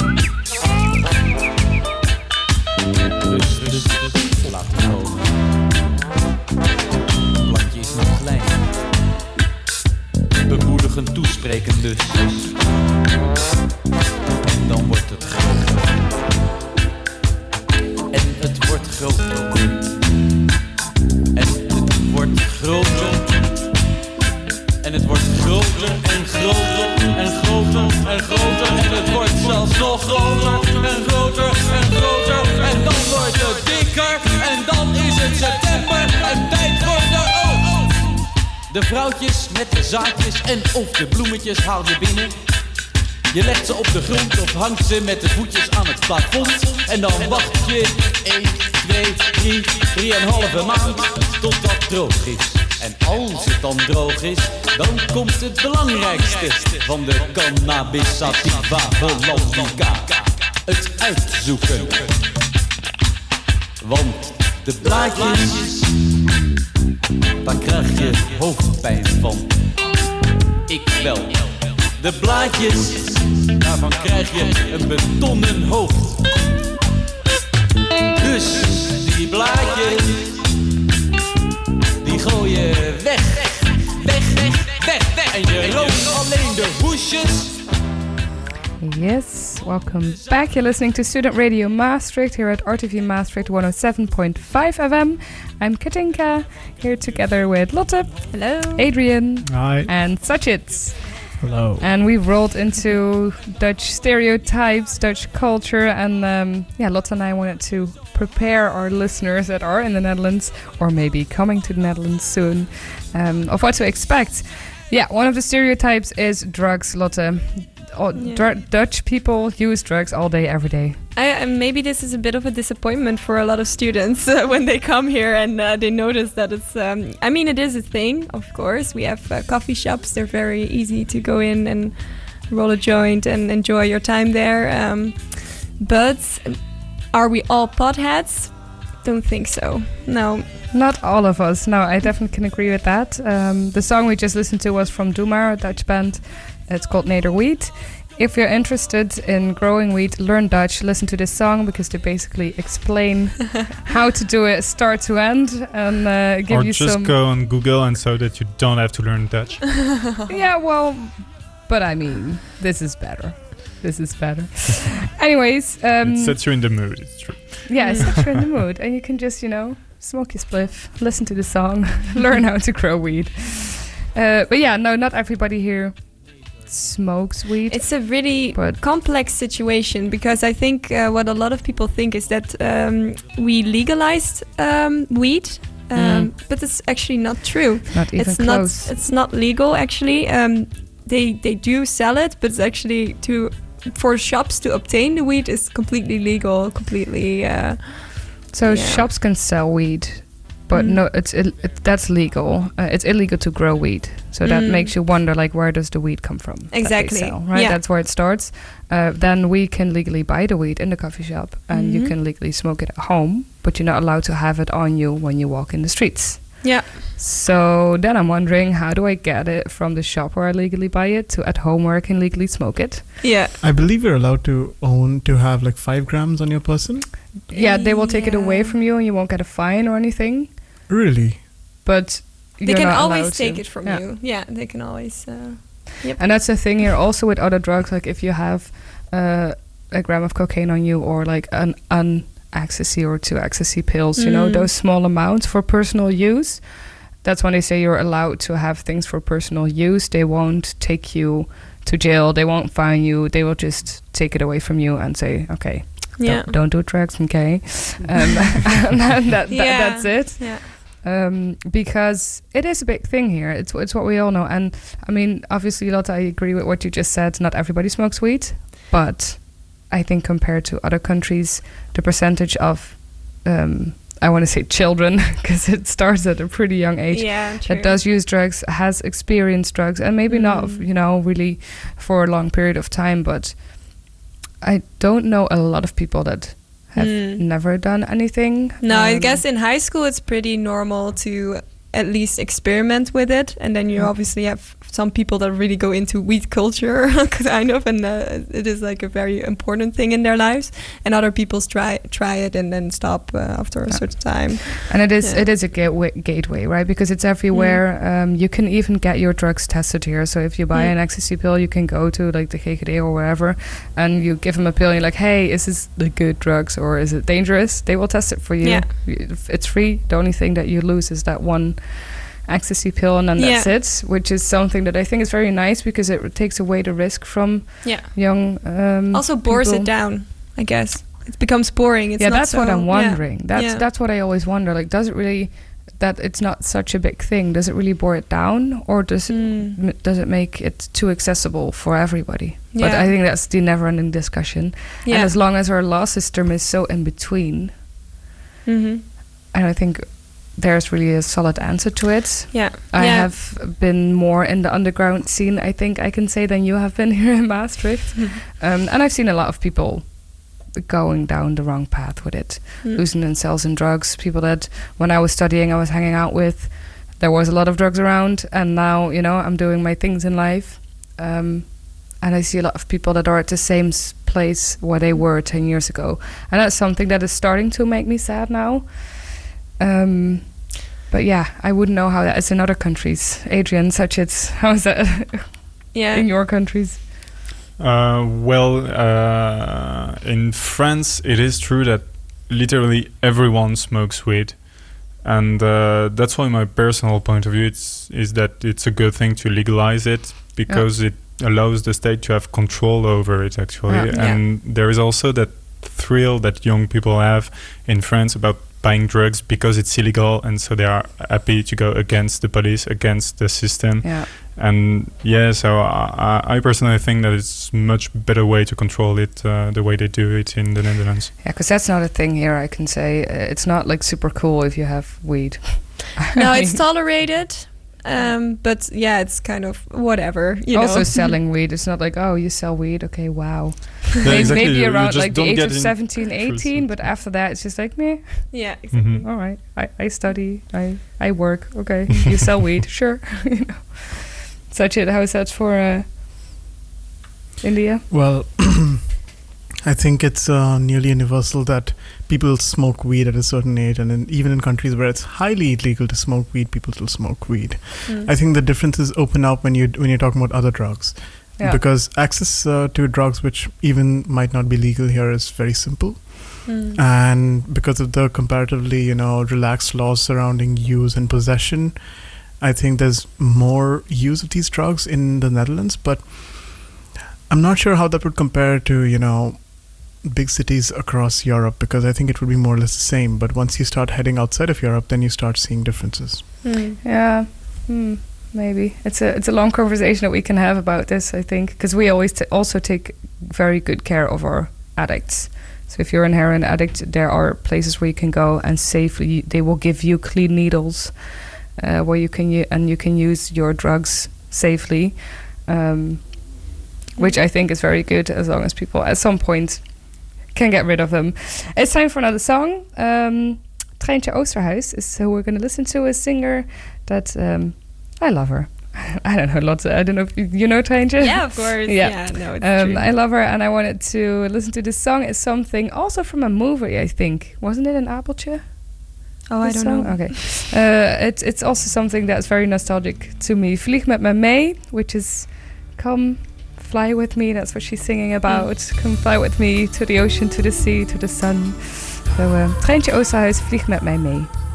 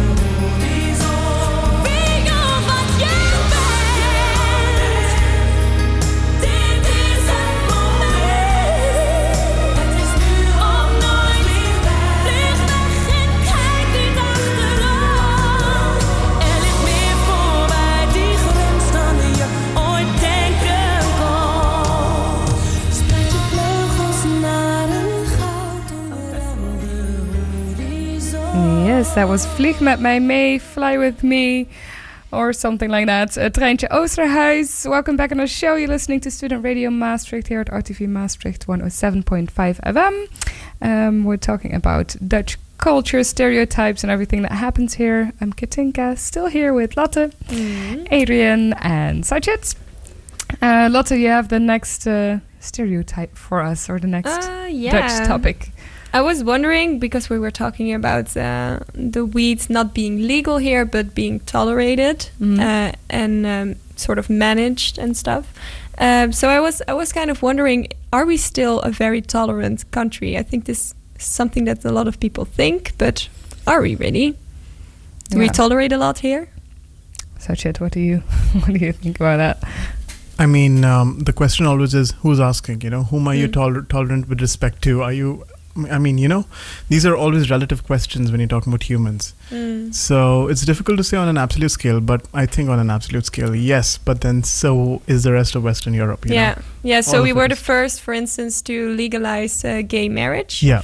in Amsterdam. Yeah. Um, First of April. Yeah. 20, uh, 2001. Oh well. which is still not that long ago. Like I thought it w- was legal way before, but apparently not. yeah, yeah. So I mean, in that sense, maybe we are uh, open-minded, um, but like considering that we also still have Black Pete, so Sinterklaas is um, as national holiday. Um, kind of uh, showing it. i mean i think most people will know about this but uh, it's a saint and he has uh, some black workers uh, slaves that take little uh, naughty children to to spain It's, it's basically Santa Claus, but then instead of midgets, you have black people. Yeah, exactly. That's always like the easy and it's still explain it. very, very hard for people to change this because it's the national holiday, and they they don't want to steer away from from these, uh, you know, traditions, and it's it's super super frustrating. I And don't, I, don't really want to start a, a Zwarte Piet discussion here, No. uh, but there's one thing I would like to say about that. I think it's really about evolving things. Hmm. Yes, Zwarte Sinterklaas, like the the. Um, it's it's it's a racist. If you look back at history, it's a racist thing. Mm. What in fucking history is not racist? I mean, Mm. we cannot pretend like there were no slaves. Yeah. So definitely evolve the whole celebration. Don't make Pete black. Make him whatever blue. Make it striped. Make it a, a lion. I don't care. Do something with it. Change the clothes. I think that's about time as Yeah, well. that's the most Because they're also thing, yeah. very slave-related clothes. Don't ask a country to um, stop their one national holiday. Mm. That's just not something you can do. Uh, I think that's not fair. Um, because then, I mean, do white people have to be white because history is racist? Do black people have to stop being black because history is racist? Mm. I don't know. I don't see the point in that, and that's where all the fighting is coming from around it, which is not. Yeah. We're get, we're losing track of where the problem started. Yeah, exactly. So evolve the holiday, and then everybody else that is living here that is maybe has different backgrounds or is not from the Netherlands also Mm. be accepting to what the history is or what the culture here is. And I'm Mm. not saying accept the racist part, but Mm. I'm saying to the Netherlands change it, Yeah. evolve, and then everybody else. Yeah, have fun with it, you know. except that they make changes. Yeah. Um, th- it is a very the Netherlands has always been a very international and I think accepting country. Yeah, we're kind of everywhere, right? Uh, Yeah. If you go on holidays, you hear Dutch people everywhere. They travel around a lot. Yeah. As long as you're staying in a camping. yeah, in a oh, caravan. That's the next Yeah. one, yeah. That's Fra- in France. In we- Fra- yeah. but that is a thing, right, Adrian? It is actually. Uh, I think two years ago, I traveled by bike from Switzerland to the south of France, and so I Mhm. stopped in literally every camping that was on the way, and I think that in each of them there were more more Dutch speaking people than French. so uh, yeah, it, it It's is really a thing. Yeah. And but it's everywhere. Like I went to Portugal and the menu there was in well Portuguese, English, Spanish, and Dutch. I'm So like, okay, random. yeah, because I mean, there's Dutch people here, so let's just change our menu in Dutch. Yeah. It's crazy how such a small country can be so over the place. Mm, Um, and that's what I like. I think that's we uh, broaden our horizon, and we're also taught in a young age to do that, to to go uh, um, and explore. Um, so that's what I really love about it. So in that sense, yes, we were we're more open-minded, I guess, than tolerant. Yeah, I think Yeah. that's a good summary of the Yeah. of the issue, um, Yeah. and that's certainly what I feel as well. Mm. I feel the I feel whenever I, whenever I travel in the Netherlands, you know, the influence of centuries of visiting other parts of the world, well, colonizing many of them as well. Yeah, we took over the world, then sold it, took the money back. Yeah. That's Dutch history in a But- nutshell. but on a purely cultural level, there is definitely um, a self-awareness which is not so not, not as common as as it should be. A self-awareness of the fact that there are other people who live lives in other ways, and sure, we, sure, the Dutch still have issues like Zwarte Piet, you know, Mm. but there is always the ability to put this in a broader context, Yeah. which is a much more recent thing for the rest of the world. It comes from the internet. But with the Dutch, it seems to me, uh, you guys would have to confirm to me because I wasn't here before the internet, but it seems to me like this uh, se- sense of awareness has, be- has been there for a little longer than it has been in other Mm. places. Yeah. I think so. Yeah, I and that's also so. the next stereotype is that we all can speak uh, English very well. I think this helps in this in this topic that we uh, can make ourselves understandable to That's people true. from Yeah. other countries, and that we we learn a second language kind of naturally when we grow up. Yeah. Um, But yeah. still, also always a long way to go. I Yeah, yeah, of course, can of always course, yeah. improve. So that's Yeah. why I like your open-minded better than tolerance. Yeah. Tolerance, tolerance we don't like to change. We like Yeah. to like maybe we we consider. no. Let's quickly go into uh, another song, which is Zoutelande from BLØF. It's a very recent song. I think it came out last year or the year before. Mhm. I, I love it. And um, one of the sentences in the song is, uh, ik ben blij dat je hier bent, so I am happy you are here. And I think that's also a message we wanted to send out today. The title of our show is Go Dutch or Go Home, but we don't want anybody to go home. Please stay here, educate us. Let's have fun together in the Netherlands. Um, after this, yeah, we're gonna wrap up the show, but let's listen to the song first. This is Zuid-Landen from Bluff. Niets is beter dan met jou de kou trotseren. Er zijn mensen die naar warme landen emigreren. Maar we hebben geen geld in onze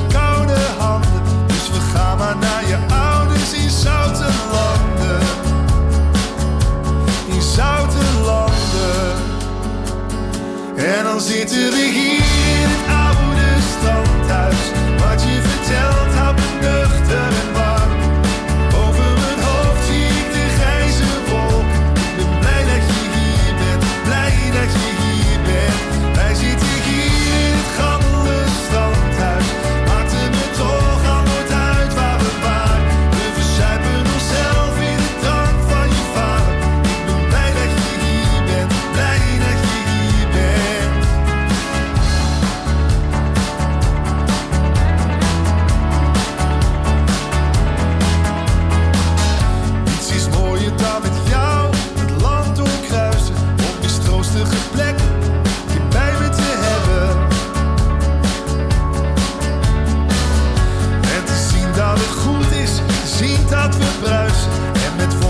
en met blokking tussen reddingsbanden.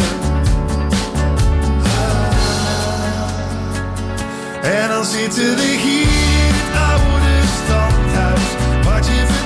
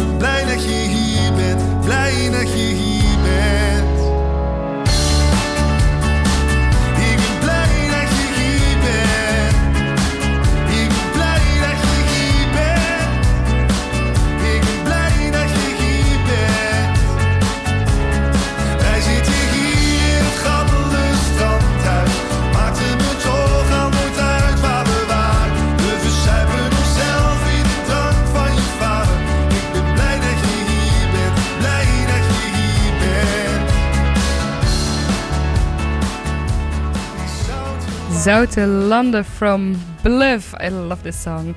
Um, welcome back in the last part of our, the end of our two-hour show. Are you listening to Student Radio Maastricht still here at RTV Maastricht 107.5 FM? I'm Katinka here in the studio with Lotte, Adrian, and Sachit. Uh, and we can uh, have our last words about Dutch culture, the Dutch people, and um, how to survive the Netherlands. Sachit, you just mentioned something about um, the directness of the Dutch people. Yes. Um, this is something that, you know, this is one of the stereotypes that I came here with that, you know, I would have to expect that the Dutch are very direct to the point of being rude and uh, insensitive and all sorts of stuff. But and are we? Are we? Absolutely. Are we? Get out of my face, Netherlands. no, um, I mean, uh, again, you know, who's asking? And compared to the rest of Europe, I don't think there's a significant difference in personal interaction. However, when you get to the professional level, sometimes the Dutch can be extremely surprising. Sometimes Mm. they can say things that you that would in other cultures can be considered heartbreaking, you know, and they just spit it out, and you're left holding your heart like We don't beat around the bush. no, yeah. I wasn't prepared for that critique, you know. Mm. Um, but uh, once you get accustomed to it, you also realize that it's often not personally directed, Mm. which is the assumption in many other languages, cultures, and contexts. And then you realize that you know this whole practice of putting your ego aside and listening to the other person works really well. You know. Mm. Yeah, interesting. This was something that I really missed when I um, stayed in Canada for um, eight months. I really missed the directness. It was, um, yeah, this whole I don't know.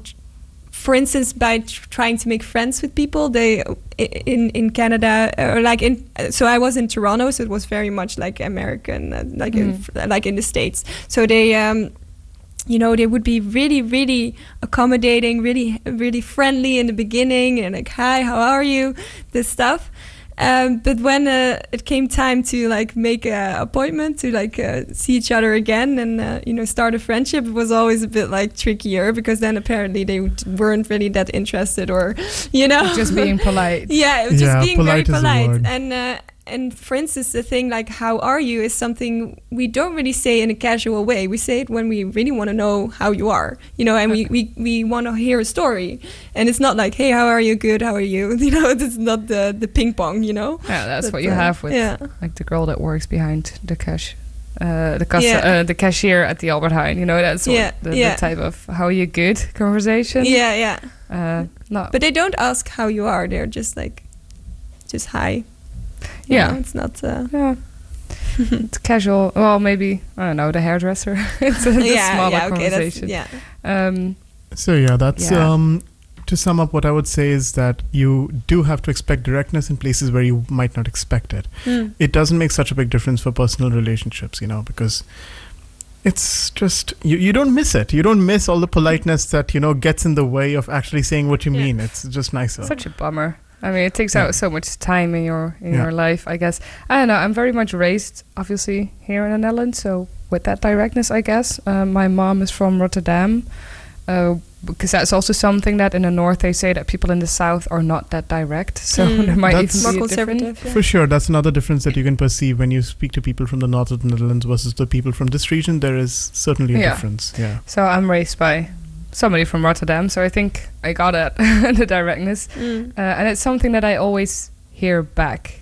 You know, that people always tell me, oh, you're so direct or straightforward and not mean, but very honest, which Mm. can sometimes also hurt. And I always tell people, I mean, I just say what I think, and if you don't agree, you don't agree, also fine. Because that's a lot of the times I think the mistake in communication. If I tell you something that I think about something, the assumption that I want you to care about my opinion Mm.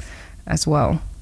Um, you do what you want to do with my comment, or don't do anything. You know, see Yeah. see what works for you. Um, but I like it. What do you think, Adrian? You've been here for a little while now. Well, and it is something uh, I'm learning right now that directness, but it does explain uh, a few of my uh, interaction, uh, my latest interactions, and so I'm very happy to learn about it. It's also very Can you much give an example I'm Uh, well, it was uh, it was in at Jumbo. I was uh, I was making some groceries, and uh, and there was this very old woman with a Limburgs uh, accent, so I couldn't understand a thing. Who started talking to me about the cheese, and really, I, uh, I wasn't bothering at all because yeah, I wasn't buying cheese, but she was talking for hours about that particular cheese, and it was kind of annoying. Yeah, yeah. Yeah, you have these interactions. But, what you learn about, especially in the humor. Um, don't think you you're bullied on too quickly because a lot of the humor also is very direct, almost yeah. rude. It's uh, time to wrap up our show.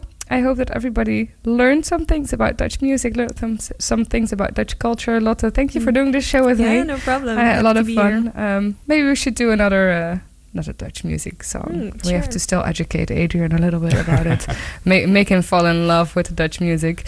Um, let's do a quick round of last notes. Sachit, any last notes? Um, Comments if there's and- anything different about the Dutch, it's not on the surface. Oh, deep. Oh, deep. Can you say that a bit more directly? So you know, A bit more directly. I mean, it really is that all the changes are deeper held beliefs, and you know things like humor, which uh, Dutch humor is completely different from humor in you know Eng- in the Anglosphere, and that's something you'll take time to learn. So the Dutch are approachable, but I think you have to take time and understand that it is actually a very different culture that is still approachable. So that's quite a that's a, a bit of a you know, it's uh, well, what's that thing where two things don't make sense together. I've Yeah. forgotten the English word. Multilingual context. Just go on. opposites. Lots Lotte, any A last? contradiction. Oh, Contradiction, contradiction. yeah, right, yeah. right. Yeah, I agree with this. Uh, give Dutch people uh, a chance. Um, I heard from a few friends that they they thought it was kind of difficult to make friends here, um, maybe because they struggle with this directness or uh, they they misunderstand. But I think, yeah, if you if you want to be friends with a Dutch person, just straight up say it. I guess that's the easiest way and. Uh, and usually they, they, and they arrange something. They look at their agenda, see yeah, if they have time for you. yeah. All right, Adrian, um, welcome in the Netherlands. I hope you're gonna have a lot of fun Thank you very next uh, next time. And if there's anything Dutch people do that you don't understand, just uh, let us know. We can maybe explain it to you. well, there We're is the gonna- hiding. Yeah, all right. We'll get to that, back to that in the next show. That's a good one, Herring. Uh, we're going to listen to our last show. I wanted to take you guys back to uh, th- the 90s in the Netherlands. This is No Limit from 2 Unlimited. Uh, I want to thank RTV Maastricht for um, supporting us, Codo43 for supporting us, and we'll see you guys next week. Hard to